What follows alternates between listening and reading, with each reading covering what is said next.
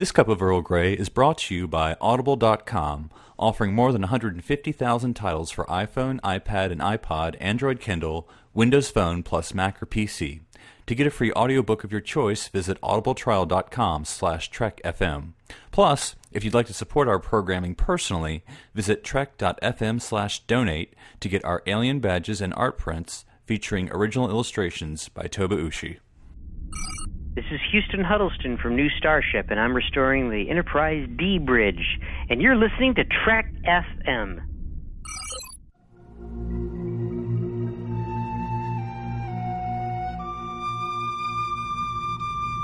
Tea, Earl Grey, hot.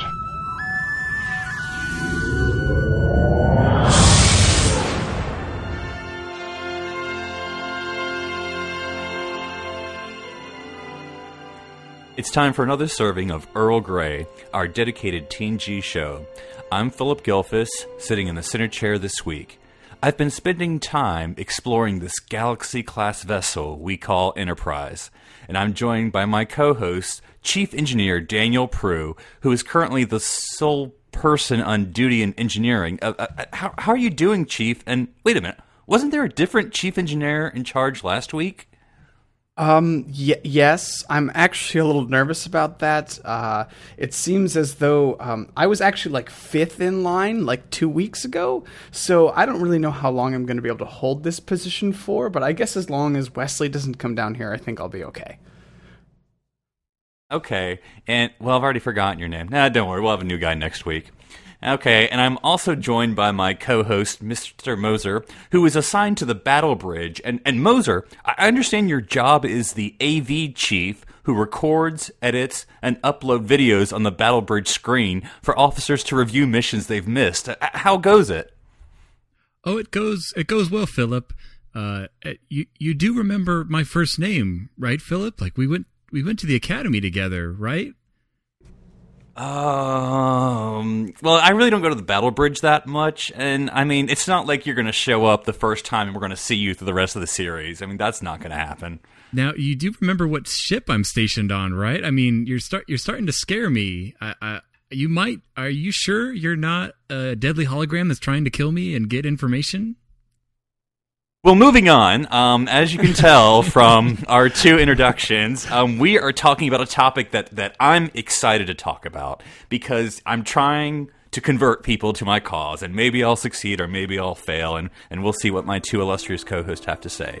But the first season of The Next Generation, um, which premiered in nineteen eighty-seven, you know, a, a lot of folks and fans who love Star Trek and who love Star Trek The Next Generation, they'll be like, oh, wait, is that the one where Will Riker doesn't even have a beard and they don't have the collars in their uniforms? Don't watch that one. That's terrible.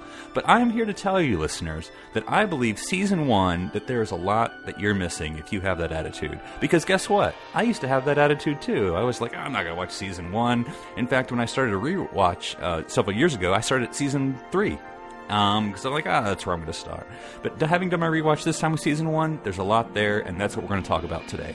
We're going to talk about some highlights of season one, so I'm kind of going to narrow the topics to a few episodes I've chosen, some choice episodes of season one, for me to prove that you're missing something if you're just throwing away season one. But before we get into specific episodes, I just want to throw it out to uh, the other two and, and see, you know, what their thoughts about season one. Do they, or are they like, yay, season one, or are they like, ugh, when do they get the collars? So we're going to start with Daniel first. What, what what's your overall season one thoughts? I think I'm in a, a bit of a unique position uh, for Star Trek The Next Generation fans. Um, I grew up, you know, I grew up watching the show and stuff, but um, we had the first half of season one on V H S when I grew up. Like, for some reason, we stopped getting the tapes after the first half. So I've seen the first half of, of season one more than anything else. Like, I've probably seen these episodes, or at least half of them, I guess. Um, you know, oh my God, I can't even imagine, thirty, forty times maybe. Um, and I'm not a, I'm not a season one hater. I'm really not. Um, I, I recognize it as one of the weaker seasons, for sure, um, but I would never like tell anyone to skip it. Like, there's there's a lot of really good stuff in here that people forget about. But I also I also recognize that, you know, it's it's it's no season three. I'll say that. Well, that, that's true. Nothing season three. What about you, Darren? What what are your initial thoughts about season one?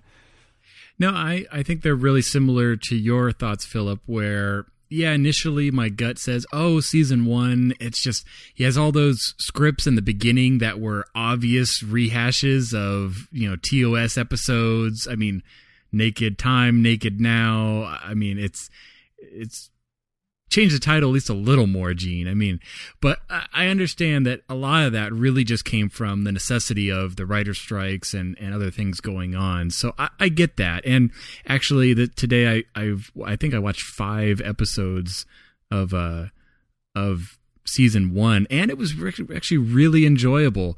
I think with season one, it's probably not best to just watch it straight through. You kind of want to pick and choose those gems out, but if you just focus on those, uh, it definitely has some great Star Trek moments, great introductory moments, and while the the overall acting's a little wooden, you definitely you can definitely t- feel season one the most just by the acting. Because I think the actors are definitely getting into their roles.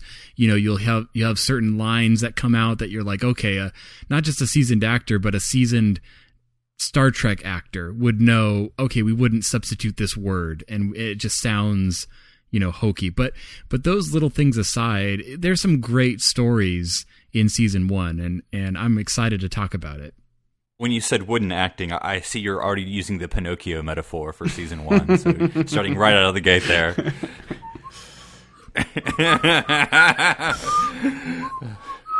I can't even remember. How easy you humans do it. Well, speaking of rehashed title names, we're going to start with the rehashed title name episode. Um, and and I'm, I've chosen these episodes for a reason, not only because I think they're good, but I've also chosen them because they're picked throughout season one. So I have a beginning season one, a middle season one, an end season one. So the first one I've picked is Where No One Has Gone Before, of course, famously ripped off from Where No Man Has Gone Before, but Where No One Has Gone Before. And and, and just watching this episode again, I have like pages of notes from this episode, so I'm not going to go first because it'll just be me doing a, a filibuster here. So I'm going to go Daniel first, and, and I guess, you know, for other fans who maybe don't, you know, aren't remembering this episode off the top of their head, this is the one where where um, they have the guest engineer and the Traveler, and it ends up whacking the Enterprise D, you know, the other side of the galaxy, and other, I mean, many other galaxies away, and they have to figure out how to get back, and you know, it's kind of a Wesley episode too. But but Daniel, what, what do you think of this episode? Generally, and, and you know, what do you think it, it brings or, or or takes away from season one? So it's it's it's episode six of the first season, and it's, I mean, without a doubt, it's the strongest early season one episode. Um, I've always loved this episode. It's an episode that I used to watch constantly, over and over again. Like like uh, there's so much good about it. Like it's like the Traveler is interesting, even if he may be a little rapey or weird towards towards Wesley and. Uh, Like, Kaczynski is, like, such a jerk, and you kind of hate him, but then you kind of feel bad for him, and, like... But it's such a cool concept, like... And not to upset our our sister show, our To the Journey fans. To the Journey! To the Journey! Uh, but in Season one, in the sixth episode of Season one, the Enterprise traveled to a different galaxy... And still managed to come back in the same episode. I'm not, I mean, I'm not saying anything, you know, I'm just saying. That's all I want to say. Um, I, I was watching them and they said, like, uh, it would take us, um, what was it, like three hundred years? three hundred or something, yeah. yeah. To get back. I'm like, this is the caretaker pilot. Oh my gosh. What if they, they just send w- a message and it'll take like fifty-nine years to get the message? What if that was the rest of Next Generation? It was just the Enterprise D getting back home. It would, maybe would have taken, you know, anyway. uh, but I do, I love this episode. I mean, even though it is like, it's like a really early prototypical Wesley episode, which a lot of people like kind of get frustrated at and kind of don't like. Um, I, I kind of feel like it's uh, maybe a, a better version. Like it's a, a good example of a Wesley episode where a Wesley episode is done right. Even though we are like beaten over the head with Wesley is Mozart. Wesley is Einstein. Wesley is the is the most incredible creature. He is ever. A wonderkind of all mankind. Well, yeah, this is the, I mean, and, you know, when I was watching this, this was, I guess, really the second Wesley episode, because you had Naked Time, Naked Now, whichever one was the Next Generation one. Um, but but this is the one, he did not cause a problem, right? One of the few times he didn't cause the problem, because usually he causes it and then solves it. This one, he just solves it. Um, but, you know, he's still Sweater Wesley. And this was the episode where Wesley gets promoted, where he gets made an acting ensign. And so, again, we'll talk about Wesley, you know, in his own show.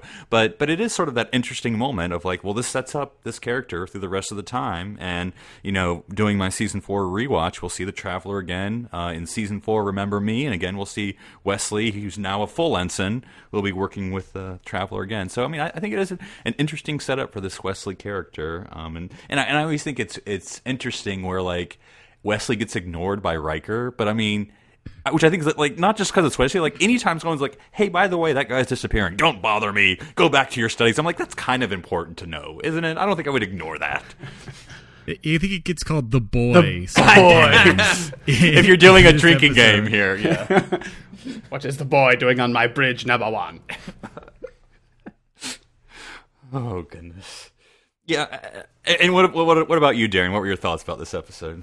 Well, definitely, it just opens up with a great sweater episode for Wesley. He's in that brown V style. Oh, man, that thing is so atrocious. But, yeah, it's it's definitely like the fan club of Wesley's. Not till Doctor Stubbs comes around are we shoved in the face so much about this wunderkind of Wesley and just how important he is. But I I think... my favorite character from this episode has to be the pompous engineer, who I've neglected to remember his name. Kaczynski. But not Kaczynski. There you go. So not since the captain of the Excelsior have we had someone who is so pompous about, you know, oh my gosh, he just needed a little thin mustache and they could have been, you know, father and son. But, oh, uh, and although in that aspect, it was a little interesting because I really felt like no one on the Enterprise knew how the engines worked. Like even Argyle, even anyone, like they're like, okay, you're on a, you're on a highly complex starship, you know, in the twenty-fourth century. And it literally feels like you're phoning it in. And, and maybe that's why they just really needed that, you know, chief engineer position filled. But man, everyone was like, really? Are you, I mean, I, I, okay. To, to reference the J J verse for a moment, you, In in Star Trek Into Darkness, you have that great scene with Montgomery Scott where he's like, I'm not going to let these torpedoes on. I don't know what's in them. It could throw off, you know, the balance, or it could, you know, interfere with this radiation. And I'm like, that's how it should have been. Like, traveling faster than light is freaking complex, you know, not just boop, boop, boop. I'm going to have my assistant who has three fingers because somehow that's going to make it easier for him to enter things in our future tech buttons.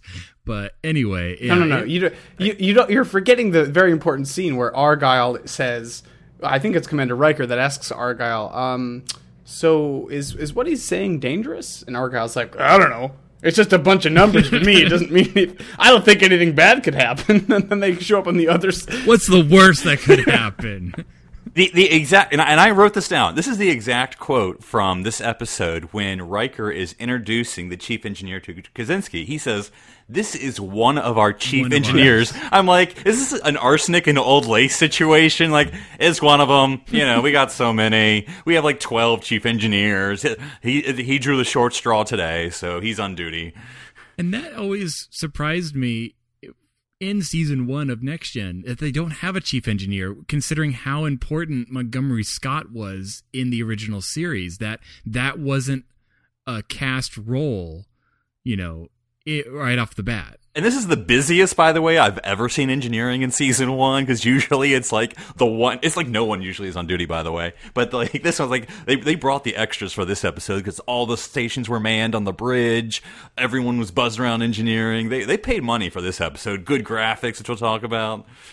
I think, um, and I think doing just, just some background research, like I think it was the idea was that the Enterprise D was so advanced that you didn't need a huge engineering team. It could just kind of run itself kind of thing. I think that was I thought the idea. It, it was so advanced you needed a team of chief engineers. Apparently. Well, and there's, like, later they establish it in a wide shot that there are chairs around the quote-unquote pool table. But before you see that wide shot, it totally looks like, you know, Kaczynski's, like, on his knees, you know, putting in the variables. Like, could I get you a chair here, buddy? Like, everyone else is standing at this table. It's not very ergonomical. And and Darren, you'll be happy to note, I counted two scants in this episode, and oh one of them gosh. one of them was worn by a guy. This is the favorite pause and look up scant guy in the background. This is that shot. It was another guy, actually. It was another guy. Oh, I was thinking of the red scant guy, the, the Asian yes. guy in the background where he's like, oh, yeah. Yeah, doing yeah, the right. all points bulletin to the whole crew and everyone looks up. Now that I think about it, that reminds me, this I think was one of the episodes shown in the Fathom event for season one when they were releasing the Blu-ray. And I remember that when that scant shot came up, everybody started laughing. It's just... It, any tension the scene was trying to build just went right out the window. Uh, one thing I thought that was neat about this, well, I say neat, inter, you know, this was, and I don't know how far they did this, I'll have to pay attention now in season one, but the episode title was like the T O S, where like it took it up the centered, whole screen. Yeah. yeah, whereas everything else is just like, you know, margin... left, you know, top, whatever, but, but it was sort of like had that all. It, I mean, there's a lot. I mean, again, this is season one, so you can't be like, well, that's just like T O S, because I mean, you know, it's trying on its own. Maybe that's the only way to do Star Trek was the way they. How did else it. would you do it? You're exactly. following an example. So I mean, I, like you said, the, the story, you know, does make you think of of a T O S story, like oh, you know, the Enterprise gets thrown across the galaxy or whatever, but. You know, at the same time, you know, it's a good T N G story too, and and, yeah. and a, we, a weird alien visitor, and you know all that stuff. I mean, not only did they get thrown, ac- I mean, you're saying it's a T O S episode, but they're getting thrown across the galaxy through the power of imagination. Oh, so God. I mean, it's very much a T O S. A no, Daniel, that's dangerous. You're too young to be thinking about that. Don't don't even speak it. This world's not ready for it. Tear to my eye. Yeah, it's very, very, very T O S. Like, we get into a little bit different kind of sci-fi later on in T N G, but yeah, this first one is pretty interesting. And I, I do just want to put a note on this because I don't want to spend all the time on it. But the Traveler, you know, the Traveler, I think, is a very interesting character. And and I was somewhat sad in Remember Me and then Journey's End, blah, um, that they really didn't ever do justice to him. Like, um, justice. They never, like, in Remember Me, he's like, he returns, but I'm like, hey, he didn't really do anything. I mean, other than save today, but, like, we didn't get anything more about him. Um, but, like, I'm like, is this man a Time Lord or a Q? Because he has a bunch of power. Yeah. And I would have loved to learn more about him. I bet you if we had, uh, if we, if T N G was a modern show, like if we had, how was going on now, like we would see the Traveler like in the background, like every couple of episodes, like he would be manipulating, oh, like things. The Observer yeah. in uh, Fringe, yeah, or or yeah, it would be amazing. Like he would, he wouldn't be this just three. And he'd be a famous guest actor that gets paid a ton. Yes, of course, of course, yeah. Now, I do want to give um, y- y'all some time because we always get uh, feedback from our fans. Talk about the Blu-rays. Talk about the Blu-rays. Okay, well, we want to talk about the Blu-rays with season one, but particularly this episode because, again, this episode, I mean, not only do I think it's a good story, but if that doesn't do it for you, the visuals, and I watched it in, in standard definition, is awesome. I mean, like, I didn't think, oh, like, it's beautiful. I'm not like, oh, this is a nineteen eighty-seven show. I'm like, you could, I mean, it may be, but it looks slightly dated, but not that dated. And I'm like, just the visuals in standard. So I wonder, like, what does this look like in H D? Because it's pretty awesome. All the, the bubble galaxy and even just the, the colorful other galaxy. I mean, we see a lot of cool visuals in this show. Yeah, at the end, I mean, when they not not when they get to Where No Man Has Gone Before, but when they the, their first pit stop on being flung across the galaxy, you know, it it's not it looks like space, but it looks like almost like they're in a, a colorful area of space. I mean, there's all these nebulae and, and things like that. It's not just the stars, and it looks gorgeous. I mean, from that to the you know the. the kind of stretch snap animation of the Enterprise getting kicked into high gear, almost expected to kind of ride back on its back wheels, you know, as it tries to gain traction in subspace. But uh, yeah, the, the visuals on this episode, even just like the sped up animation of the warp core pulsing, it just all looks beautiful. And it made me wonder, because this came out, you know, in eighty-seven, um, I'm like, and this was before Star Trek five. I'm like, why does this episode have better visual effects than Star Trek oh, five? I mean, like, because it's the same con. You know, con- I just imagine that in, that shuttle crash. Just it looked like it was made with cardboard on a home video. It but, was but so the, bad. But the Galactic Barrier in Star Trek five doesn't look that as awesome as the Where No Man Has Gone Before warp traveling galaxy. Oh, anyway, but it's really cool. So I don't care. It's Blu-ray or standard. It's really cool effects. Um, two two quick things I wanted to talk about, um, unless y'all had something else. One was I wanted to talk about, and this is all season one for me, but I'll start here. Geordi at the con. I'll try to keep this rant short. I love Geordi at the con. I love season one Geordi. And, you know, I think he was a great character as chief engineer and did great stuff. You can argue they didn't do a lot with him. But I think if they had kept him at the con, because he was like the smart aleck on the bridge, he always have a joke, or or here where you made like the sleigh ride, like, oh, we've been on a sleigh ride. Data's like, sleigh ride? And he's like, ah, oh, what else would you call it, Data? But he always has that smart, he's like, I have this thesis that there's always a smart aleck on the bridge, like Tom Paris or or or Dax on Deep Space Nine, you know. It, and, and when they took Geordi off the bridge, I'm like, oh, they lost it. And and there's another episode we're going to talk about where I'm going to talk about Geordi being in red is cool and awesome. But I think this is that first time of where you had a lot of bridge conversation, more than we have maybe later in the series. And so was there anything that you that in this episode where you're like, ah, I wish we had kept that, or or or or were you like, man, I'm glad they brought light to sickbay after this episode, because otherwise it was this dark room with one bed? uh, you know, I I just I it's hard for me to separate it. Like, it's hard for me to say season you know season one is early T N G and, and like it has a very early T N G flavor. And then, you know, once we get to season three, which is where I think most people consider the breaking point, uh, it changes dramatically. I mean, we get different lighting, different costumes, different, you know, I mean, it's just it's crazy. It's, it's it's almost a different show. So, I mean, to say, like, what I want, would I have wanted uh, Geordi as a con officer the whole time? I don't know. I guess, I mean, I would have wanted Ro as a con officer the whole time, but ah. she didn't show up till much later anyway, so that doesn't really count. Um, but uh, I don't know. I mean, I don't. To me, it's like we get one season of Geordi in as the con officer, and then six seasons of Geordi, right? He gets promoted in season two, yeah, uh, uh, as yeah. the chief engineer. So it's like it's really hard for me to think of what would what would it have been like if he, because you know T N G, we never get a, a stable con officer. All right. Any final thoughts on this one, Darren, before we move on? In this season one kind of mini marathon, uh, Geordi, as being on the con, a lot of times, though, he was moved to the captain's chair a couple of times. And we'll those about. were actually really cool sequences. So, yeah, I mean, they, they, they did get him back onto the bridge, you know, with his little engineering station in the back. But no, I think I, I could have definitely used more Geordi on the bridge. In those laid-back loungers. Yeah, put a pun in that. We're going to get back to Geordi in the chair. All right, so the next episode I want to talk about is Datalore, okay? Um, and, you know, I, probably the title alone probably tells everyone what it's about, but in case you forgot, this is where the Enterprise ventures back to Data's home planet, which I'll make fun of in a second. Um, and, Percy I eight. Where they find... I mean, three. Where they find Lore, Data's twin brother, and they put them together, and Lore plays the evil twin, uh, tries to bring this giant snowflake back, et cetera, et cetera, et cetera. So, again, I, I have notes, so but I'll go for y'all first. So, so Daniel, you're a Data guy. What what, what do you think about Datalore here? I, I, I like Datalore. Um, it's very, very... V- Of all of the episodes, I want to say it's the cheesiest. It's kind of the eighties-ish most. Like, it's very, like, you know, between the music and the split screen between, you know, Brent Spiner and Brent Spiner, which you might think I might have a problem with, but since Data's actually a robot, it's okay for him to play himself. He is not a robot. Android. He is an android. Sorry, sorry about He's that. an android. Um, and he does a wonderful job. Let's uh, let's give credit to, to where credit is due. I mean...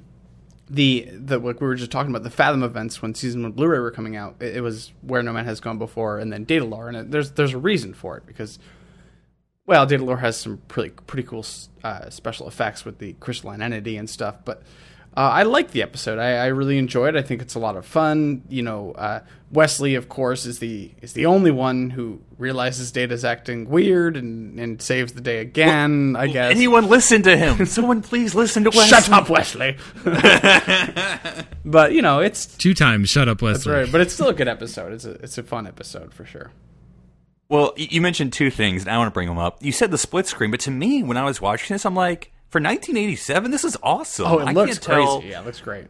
I'm like, it's not like yeah. like you look you, at um, you can't catch it. It looks seamless. No, I, I'm trying to think of um oh the Voyager one. It was the, their first season. It was it was a good episode, but the but it was kind of a bad one where they had the two Janeways, and like you could oh. tell Uh-oh. Um, I know. To, to the, the journey. Journey's yelling at me right now. It's all about the eye line. If yeah. they can't get the eye line right, it falls apart. But like the visual, you could tell they were overlapping two images. Again, it's a good story. I just can't you know remember the name off the top of my head. But anyway, but this one, like I'm watching this, waking, looking for some fake. And again, I, I was I didn't rewatch it. I've half, half rewatched it today, but so maybe I don't know if there's like a stunt double you can tell, but but I mean they, they did definitely know where they cast the camera and to have the actors turn, and it did look. I, I don't know if it's one hundred percent, but it was at least ninety-five percent because double episodes are always kind of hairy on how you do the special effects, but it worked.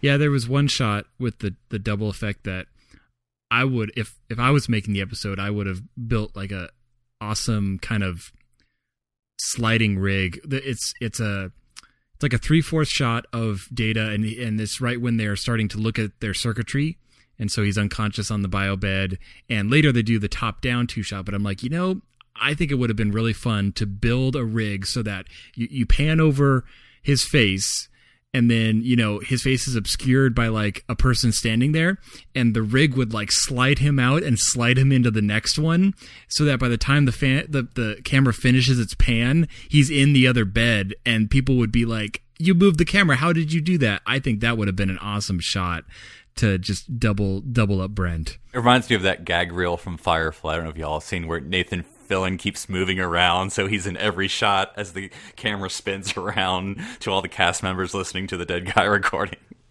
I had an uncle who did that at our wedding, and he was in five table photos. They took a picture of everyone at every table, you know, for us to remember. And he's in.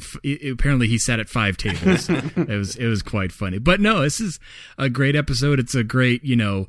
Oh no, he's an evil twin. Yeah, that's like oh yeah. I'll admit that's cheesy, but it's done well, so I can't argue with it too much. Even though it is the evil twin, yeah. But it just opens up Brent's acting ability. I mean, Brent is a great, great actor, and you can really tell because, I mean, you realize you realize how good of an actor he is in twofold. You and how he plays Lore, because he's playing him basically with emotion or much more human, but even more so as Data, because you realize how much acting is actually required to pretend you have no emotion and that you are an android. Like, that it's it's double impressive, and it's almost like if they were going to put like a like a brother of Data in a movie, they could kind of go back and maybe put Lore in a movie. You know what I mean? Like, I mean, it would be kind of crazy if they just made up a new brother for no reason. Like, that'd be crazy. That would, that Who would, would be ridiculous, that? Right? Like, you could just you have this brother that's already existing. I'm pretty sure Lore made like a dozen of these guys, so they should just be propping up all over the place. Next, you're gonna tell me they made up a new doctor just for one episode. Never mind. Okay, um, but, for but, one uh, season. Um, but well, uh, the only thing that did look fake was Data's head. Or Laura's oh, yeah. head. Oh, looked, looked horrible. But look, straight gonna... from the makeup department. Uh, well, this used to hold a wig. Let's just uh, let's put this here. Now, one thing that, that made me when I was watching this episode um, last year, when, that made me like, man, it made me really think like we how much could we have explored more about Data? Because I think a lot of this thing, the episodes like where we didn't talk about it, but like we're, and where uh, No One Has Gone Before, we actually get a lot of character stuff. We get. Um, Tasha stuff about her past. We get who's Tasha? Tar- yeah, I'll tell you later, Daniel. Okay. It's not a very good ending. Um, it's a secret.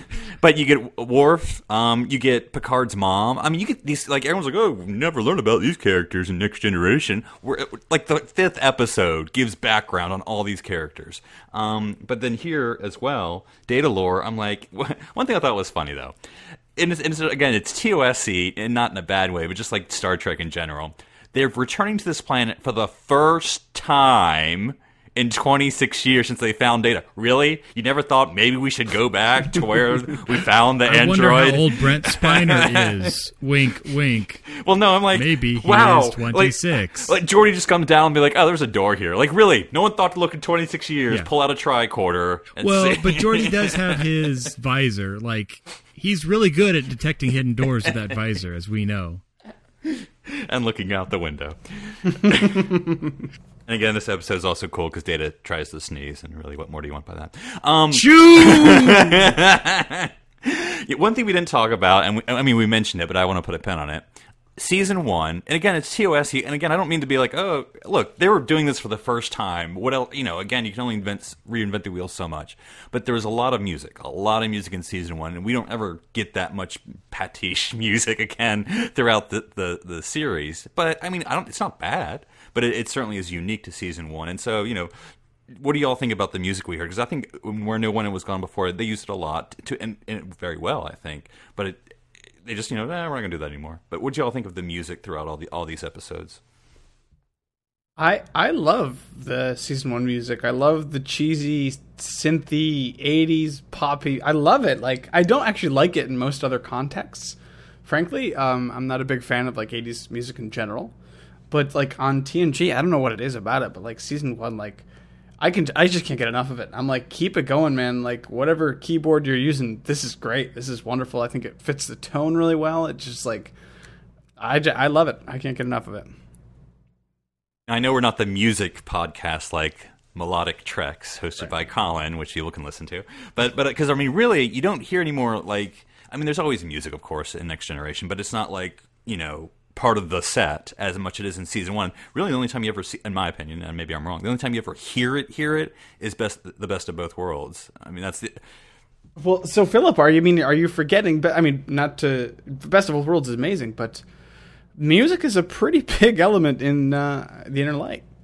That's true. That, and in fact, I was watching a YouTube clip yesterday of Lessons with Commander. D- I forget her name.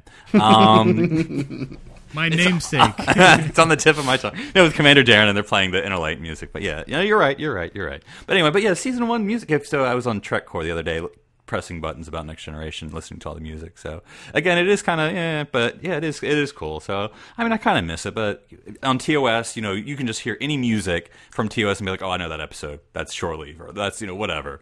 Um, which, but it was, but they it was, did recycle a lot. I mean, when, when the Enterprise was in trouble, you always heard like ba ba ba, like it, you do do do do do do. Oh my gosh, I use that so much time. And you can tell which episode I'm doing, right? So it's awesome.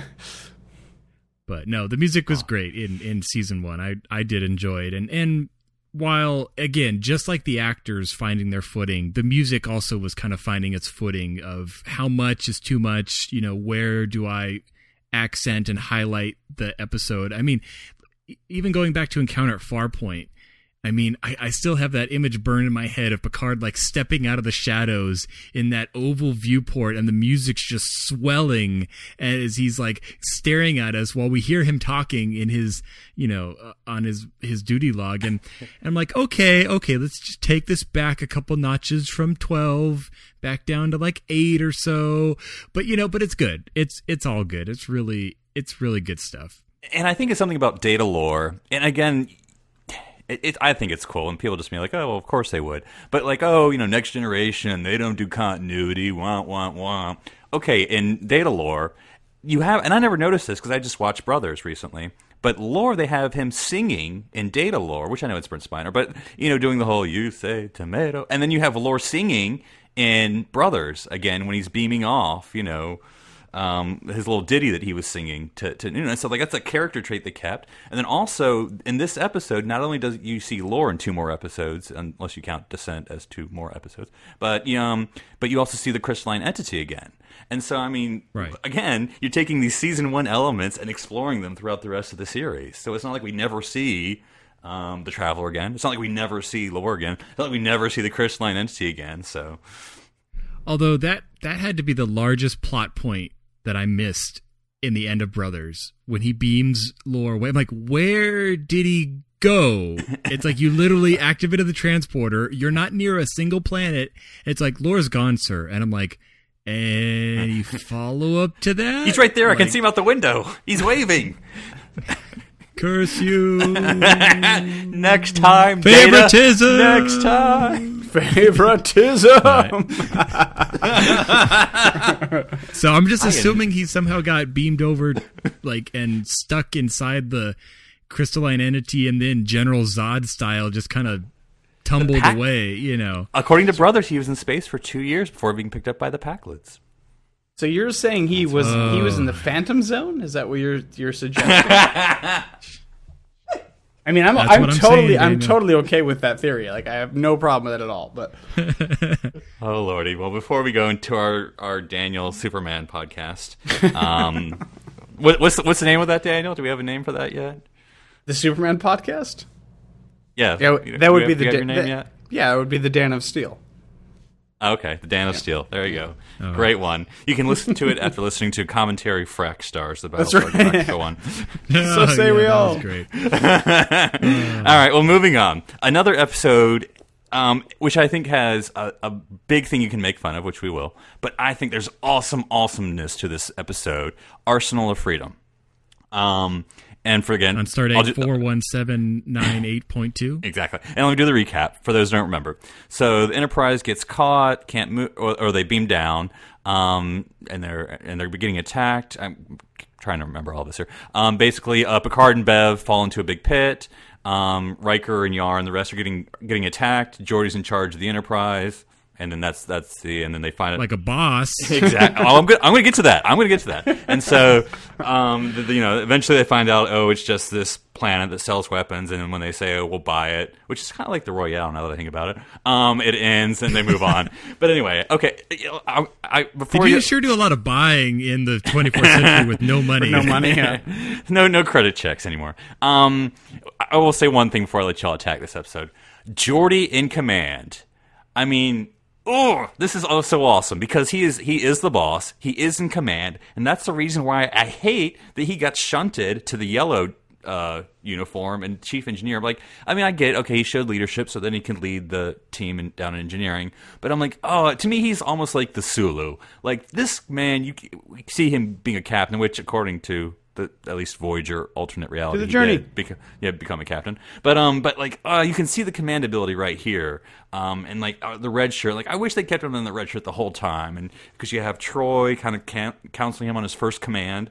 Um, but uh, I think it's so awesome. And then one more thing I'll say before I let y'all attack it is this episode is also, you know, people are like, oh, they don't know how to tell stories on T N G. Okay, they have three stories going on because you have Geordi story, you have um, the the Picard Bev story, and you have the Riker away team story. It's almost like Disaster where we've centralized all these characters and we get to see how they react. So that's why I think it's awesome. What do y'all think?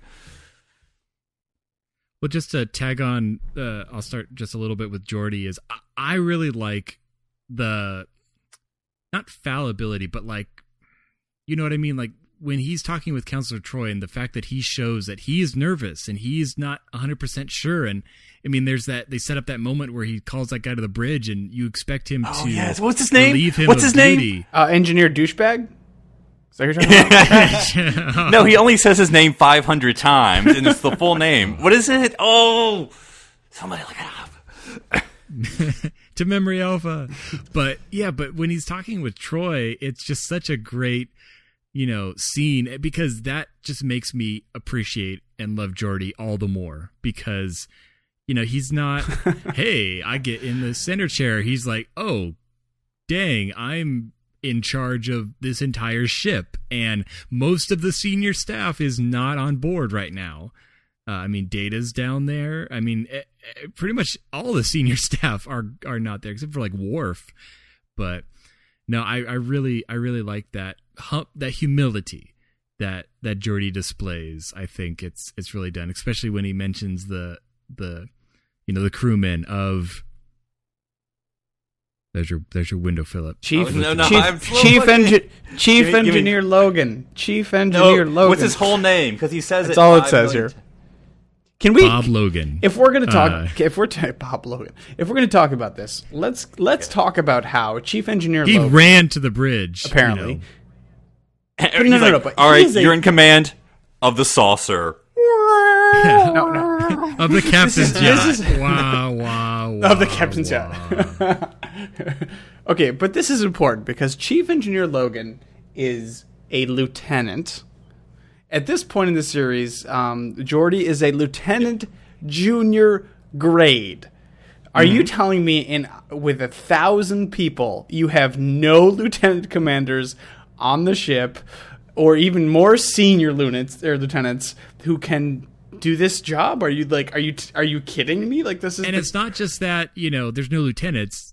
It's that there's I mean, all the other lieutenants are literally being attacked during this time. Like, it's the most critical of times. They're not just off shift. They're being attacked. Now, see, this is the episode where they're like, all right, all T O S fans, you're all like, oh, why don't you send the captain down? This is what happens when you send the entire cast down. You have Lieutenant Ensign in charge of the entire ship. This is why we don't do it, people, okay? That's why we keep the captain on the bridge. You know what happened this whole time T O S was in charge? Crewman Third Class Smith was in charge of this flagship, okay?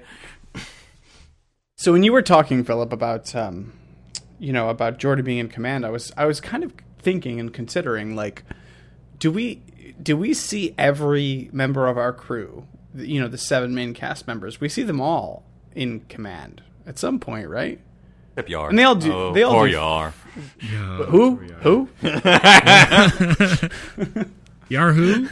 And they all do fairly well, right? Like, I mean, I mean. Do we, except for, do we actually see Worf ever in Worf, command? Except, it, except for when he assumes, except for when he assumes command. Yeah, an emissary. And, uh, but uh, and later we'll see him, you know, in command of the Defiant. In which, the command of the Defiant, so but in in, T N G, in, in the Star Trek right. universe, he is yeah, in the but, show that yeah. matters. Do we? Well, he was the lowest. He was the lowest ranking well, one, so that's why. But even he got well, a couple keep, seconds time there.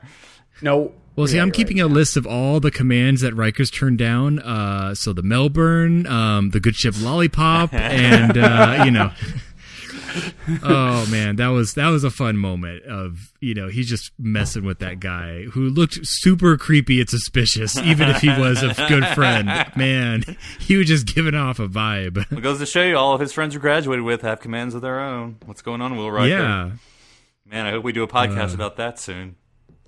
Dot, dot, dot. But anyway. One of the things I really liked about this episode was that they used the saucer separation as an actual tactic. And it was like, hey, we're we're getting pummeled by this thing we can't see. Let's actually separate. And I know that this is something that we planned on doing more, like, fairly consistently. But... yeah, and it, and it worked great, and and the Battle Bridge is such a great set. It's just, you feel how it's kind of slimmed down and utilitarian, and and when, you know, you see it re-entering the atmosphere. I mean, again, talking about the Blu-ray, seeing that saucer separate and then swing around, and you have these really close shots of the Battle Bridge section, and it's, oh man, the visuals in space on this episode were great. Yeah, and, and we get to see some junior officers that that Lieutenant uh, LaForge is, is now in command of, who's now the bridge crew, or the battle bridge crew. Ensign Pep Talk and Miss I don't know what button to push. That's what happens when you leave the entire senior crew off. That's so true, yeah. This was Lower Decks before there was Lower Decks. Um, but again, we, you know, we don't ever see anyone else, blah, blah, blah. Um, I expected them to all do a jump freeze frame at the end and, and excitement. That's what it felt like when they're all like giving each other the, the look like, good job, yeah, I, I'm going to blog about no, this. No, but I just feel like, I, and you guys, maybe you don't feel the same way, but I feel like if all, yeah, Captain Picard and Riker and Data and and and... Crusher and, and all of these people, Yar, they're all on the planet. I feel like there are at least... Who? Yeah, exactly. I feel like there are at least two to three backup teams of commanders and lieutenant commanders who can replace them. So it's like, no, you don't instantly fall back on your lieutenant junior grades. Like, we have these other people who can fill in. Well, that's, there's these, only a few people who are on the command track. So you had to have the red shirts. You don't want, you know... No. Now, it's interesting because there was a senior officer on that bridge. Lieutenant Commander Troy. Yes. Sorry. So it would, it would take a disaster. It would take a it would take a disaster before she took command. and and well, they had to literally bigger two quarters, so she had a bigger closet, so she could have an actual uniform in it. Oh. All right, now let's talk about the elephant in the room. There is a horrible uh, visual effect in the show with the weapon. It's not that good. We'll we'll throw it out there. It's not that good. It reminds me. You have the little yeah, yeah, you know, pachoo, pachoo. Floaty thing. It reminds me Pew-pew. of uh, of the T O S. We're referencing it so much. Uh, Shore Leave episode where they're showing like here's the scanner that's scanning the crew right now. It's like that's what it reminds me of. Like where's the where's the string? I think I can see it. But but beyond that, I think the story is still strong because um, you have Picard, Bev. You know what's what's going to happen between those two? Will they? Won't they? Which, again, I'm just saying that the stickler part for that part. Pressure. uh, apparently no one else on the Enterprise knows anything about medicine at all. Not even a correspondence course, not even basic training. Like, he was moving her broken leg around like it was silly putty. I'm like, come on, man. Come on. I'm just saying. Oh, oh goodness. But anyway, but I, I, it is one of those, when I watch, because when I watch these season one episodes, they really do make me think, like, oh, they did think about that and show that and what could have been. And anyway, all right, well, let's, let's, let's, let's, uh, one last ahead, point, sure. though, I, I I think with the, like you said, the floaty shooters of death were, you know, not the best special effect, but uh, uh, one of the special effects I noticed that actually looked really good was at the very end when they're, Picard's trying to talk down the hologram salesman, and you see the display that's showing the two blips. It's actually pretty impressive, again, for nineteen eighty-seven. Like, the blips are moving, and the and the boxes around him is changing, and you see the little floating, you know, triangle representing the the probe, and I'm like, okay, that that actually looks, I mean, for a show where we've talked many times about the displays feel so static, and to see that, I'm like, okay, like, I actually buy that this is a computer that's controlling everything and that's scanning these two. And he makes the call of like, oh, I think these three dots might represent their way team. And I'm like, I would totally, you know, come up with that assumption based off of what I was seeing. And I do love that character actor who plays that salesman. He's that's a very funny casting there. I mean, he works. It's it's funny, but that's it. He does. He does. He's like, excellent. Don't you want to see any more? No, I buy it. I buy it. It's end it. Anyway. Excellent. Yeah. Well, let's end it with one of the stories that ends season one, um, because Neutral Zone's terrible. Um, Conspiracy. Uh, whoa. Oh, it is. It really is. Um, look, I can I'll admit there are there aren't some great ones. Not because of the Romulans. Daniel, no, replicate me a guitar. Exactly. Um, but anyway, the Conspiracy. Talking about the good one, Conspiracy. So now I mean, I know Daniel's the order, but because he loves this episode so much and it means a lot, Darren, I want you to go first. So what what about Conspiracy? Because I know, I know this was one of your first episodes ever. So so what do what do you think? It, yeah. It- It was either the first episode ever, or it's definitely the first one I remember because it gave me nightmares. Uh, the end shot where they the guy's head explodes and then his chest melts away to show the evil alien, like it's it was pretty pretty scary. Which now that I'm thinking about it, oh man, my memory is just I, I visioned green aliens and squiddy aliens and oh there's and yeah the they're eating basically. Which I think would later become Ferengi grub you know, worms, beetle yeah. grub worms, but uh, at the time. But no, this was uh, a great episode, and what I love about it, at least through research and history, it seems like this um, this episode was actually setting up. I mean, we we talk about continuity again in T N G. This alien menace was supposedly supposed to return in what eventually became the Borg. Uh, that they were supposed to be a more insectoid type look, and it wasn't until decades later we had the technology to create, you know, insectoid type, you know, main characters, and it, you know the the writers changed and it went a different direction, and, and we got the Borg, which are I think vastly better than a puppet, you know, what it would have been like some sort of puppet uh, insect army, but but man, the mystery, the I mean, I, I don't know. The three captains are like, oh, yeah, uh, no one's going to report that three, four Federation starships just showed up at this random planet.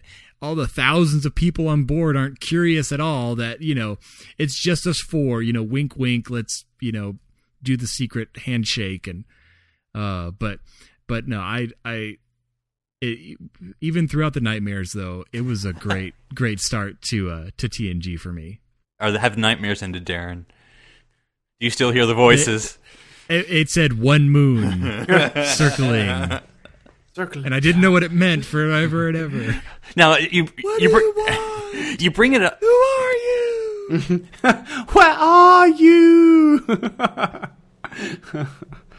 Now, you bring up continuity, though, and I'm blanking on the episode title, because this was this episode was set up by a previous episode in season one, and I'm blanking on it, because that's when the commander... Um, Jerkface comes right. and to investigate, and he finds out, oh, they're all awesome. And then that's when they finds out later that, oh. And, and they did reference that, yeah, yeah. the Admiral uh, Admiral Triangle across his belt that punched out uh, Riker. I was about to say, Darren, after watching this episode as a little boy, did you take your vitamins? Because you're like, man, I could be like seventy-eight and punching out Riker. Uh, I think I could really tell it was a stunt double that did that roundhouse kick on Riker. And Worf. Like, there's no way.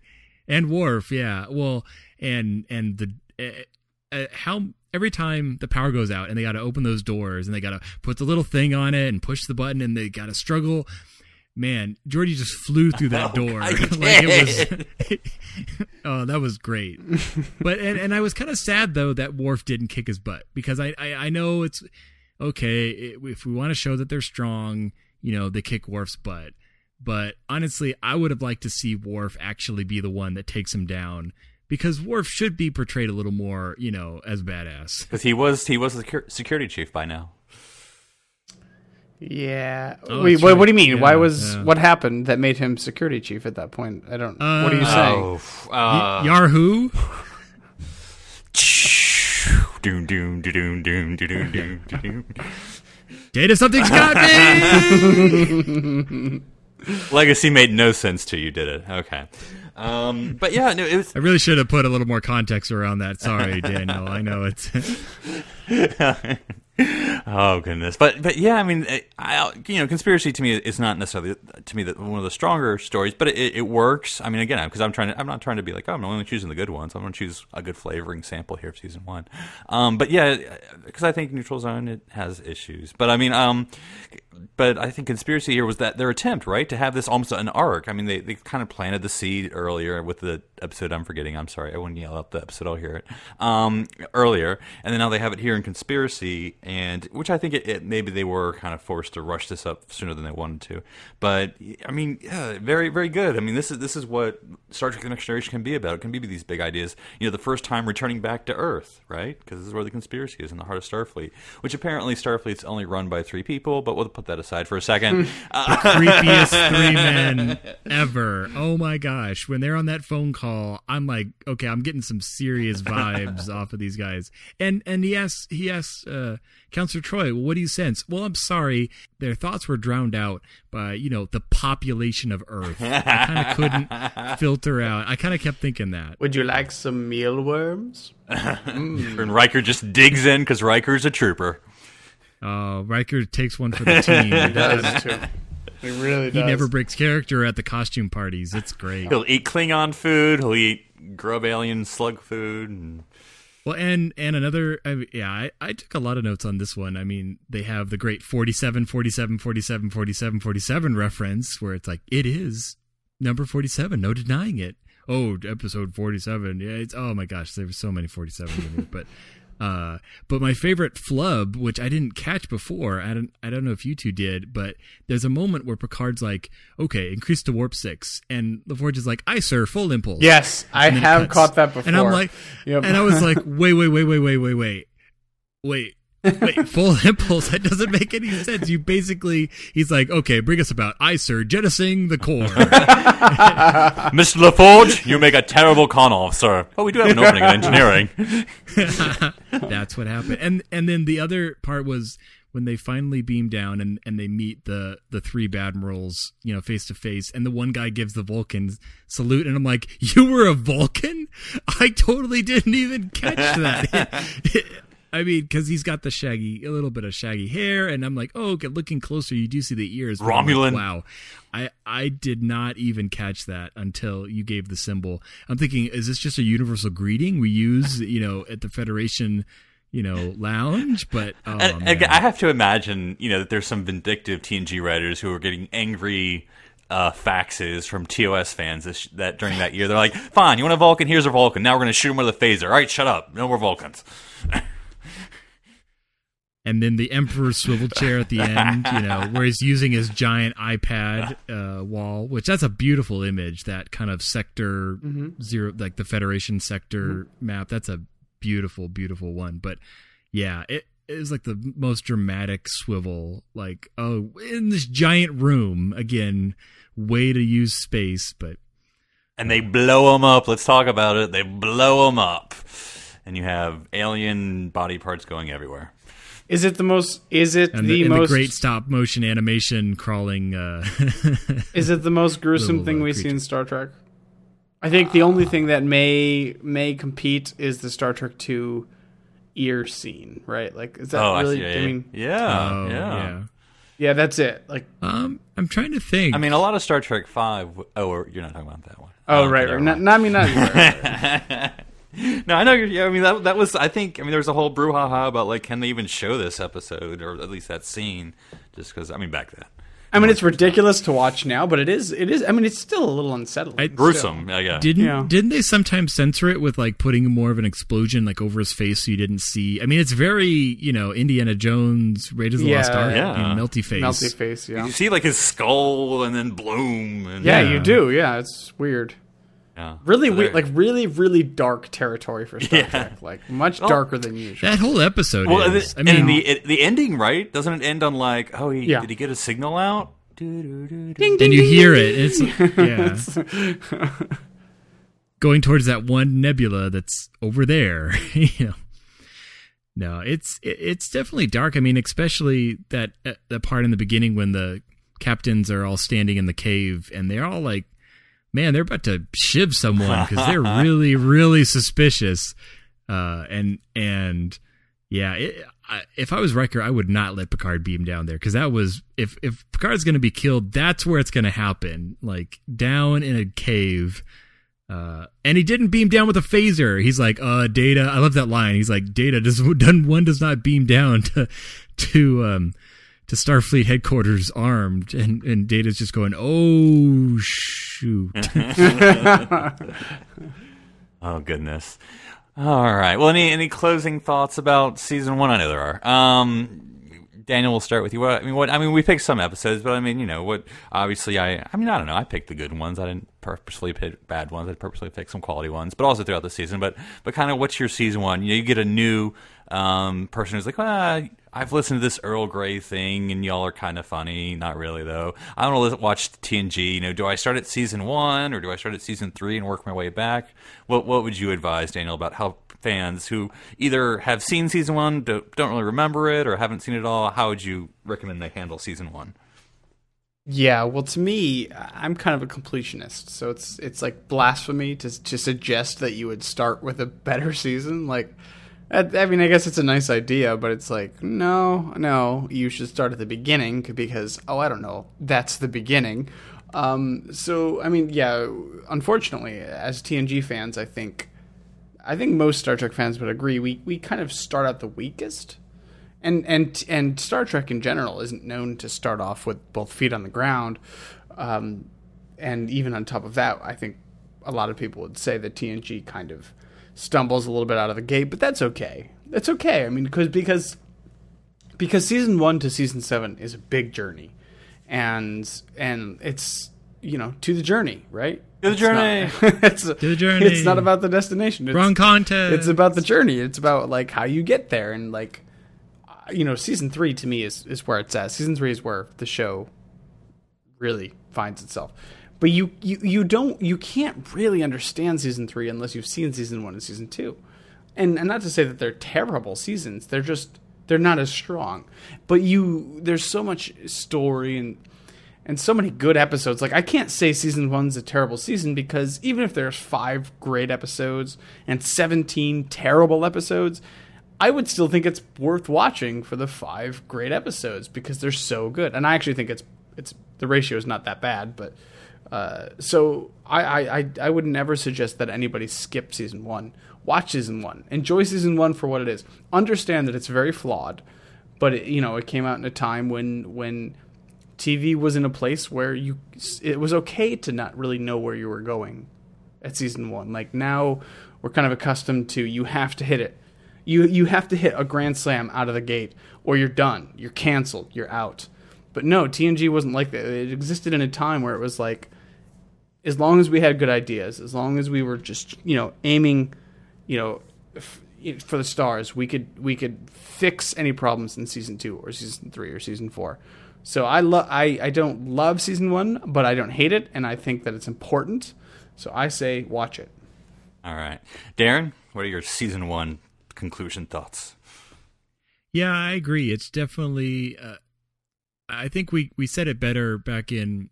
Uh, Earl Grey, episode eleven, Trek on the First Date. I think we, we talked a lot about good starting points of T N G. And and some of those are, you know, in season one. I mean, Encounter at Farpoint, we've discussed before, is a great pilot. Uh, and and like I really like what Daniel was saying, though, about the time it was in. And and you're right. It it was it was this big experiment of, could Star Trek come back without Kirk? And I think our generation kind of misses a lot of that uh, subtlety that was there, because we we didn't necessarily grow up with the original series and, and the whole group of people that were like, oh, you can't have Star Trek without Kirk. So in, in context of that, you know, season one is a great start to what became, you know, an amazing Star Trek series. So it, yeah, and it has some great episodes. It's been really fun kind of rewatching it today and, and catching up. And I definitely want to, you know, go, I'm going to pop in my Blu-ray some more and watch through some more of those good, uh, the good ones. I mean, yeah. The, and the bad ones, it, you can laugh at them. 'Cause I mean, every, every show, every series has good and bad, and Angel uh, One, you know, it, oh gosh, I did watch that one just for, honestly, 'cause I couldn't remember it, 'cause I had barely watched it so many times, but, uh, there's a couple of, it gives us that great snowball, you know, on the holodeck. That, but anyway, no, it's it's good, and they're, like we've said, the characters are filling themselves out, the effects are filling themselves out, you know, the music. But really, it it's think of it this way: if you were to start with like season two and consider season one almost like behind the scenes of like how the show was being developed and how people are, you know, piecing together. Not that you'd ever package it like that, but if you looked at it like that, you know, we'd be eating it up. We'd be like, oh, look, this is how they introduced this character. Oh, look, this is how they explain more about Data. So we should just consider ourselves lucky. We get the good episodes and, and the great, you know, the great stories that come out of season one. And if you start at season two, you'd be saying Beverly who?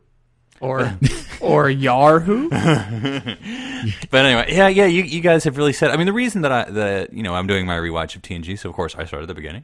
Um, but like, I really, if if you if you like Next Generation, and even if you like Star Trek, I really think there's a lot there, because to me, it almost reminds me of the original series, where you have this sort of cartoon version of like, oh, you know, Spock just says things are logical, and McCoy's yelling, and Kirk's firing phasers and kissing women. But like, you watch it, and there's way more than there's way more detail, or there's way more time of like, yeah, where you just see the crew hanging out and being. It's not even part of the story. You just see more of that universe. And that's, memory focuses on the cliches. Yeah, and, and I think that's not. Yeah, and that's season one, Next Generation. You see, like, to me, I'm fascinated by Geordi season one story, because I'm like, oh, he was very, he was cool. I mean, not that I'm saying he wasn't cool and, as chief of news, but I'm like, he did a lot. He wasn't just there pushing buttons saying, you know, I'm setting course and let's go, and wasn't it cool to have a blind guy steering the ship? I mean, he actually was doing a lot of cool stuff other than just looking out the window. Um, and, and but I mean, there's so much more in season one, and Yar, I mean, you know, uh, yeah, that, that, you know, all these things that could have been, and, and, you know, like, oh, well, Riker doesn't have a beard. I mean, no, Riker is still cool in season one. Um, and, and there's just so much that I would definitely, if, if you were like me just a few years ago and like, I'm not watching it, rewatch it again, give it a second chance. And if you don't like it again, then we're just all liars, I guess. I don't know. What do you want? Um, so do we get a second verse to our ever popular Data in red? Is this LaForge in red? Well, it, it even works. We, LaForge in red. Well, you know, it's it's it's been awesome to talk about season one of The Next Generation this week, but that's just one of the many topics we've been talking about on Trek F M this week. So here's a quick look at what you have, may have missed elsewhere on the network. Previously on Trek dot F M, Standard Orbit. Janice Rand. And Rand braces for impact against Kirk. If I were on that bridge and I needed to brace for impact, I would totally grab Kirk. I'd grab Rand. You'd grab Rand? All right. Yeah. Well, different strokes for different folks, I guess. Earl Grey. Missing twenty-fourth century technology. How about, like, a gun that shoots hyposprays? No, I assume you mean it shoots out the the, the, like the, the chemical. Whole hypospray. Like, ow! There's actually a little mechanical thumb that dispenses it. The Ready Room.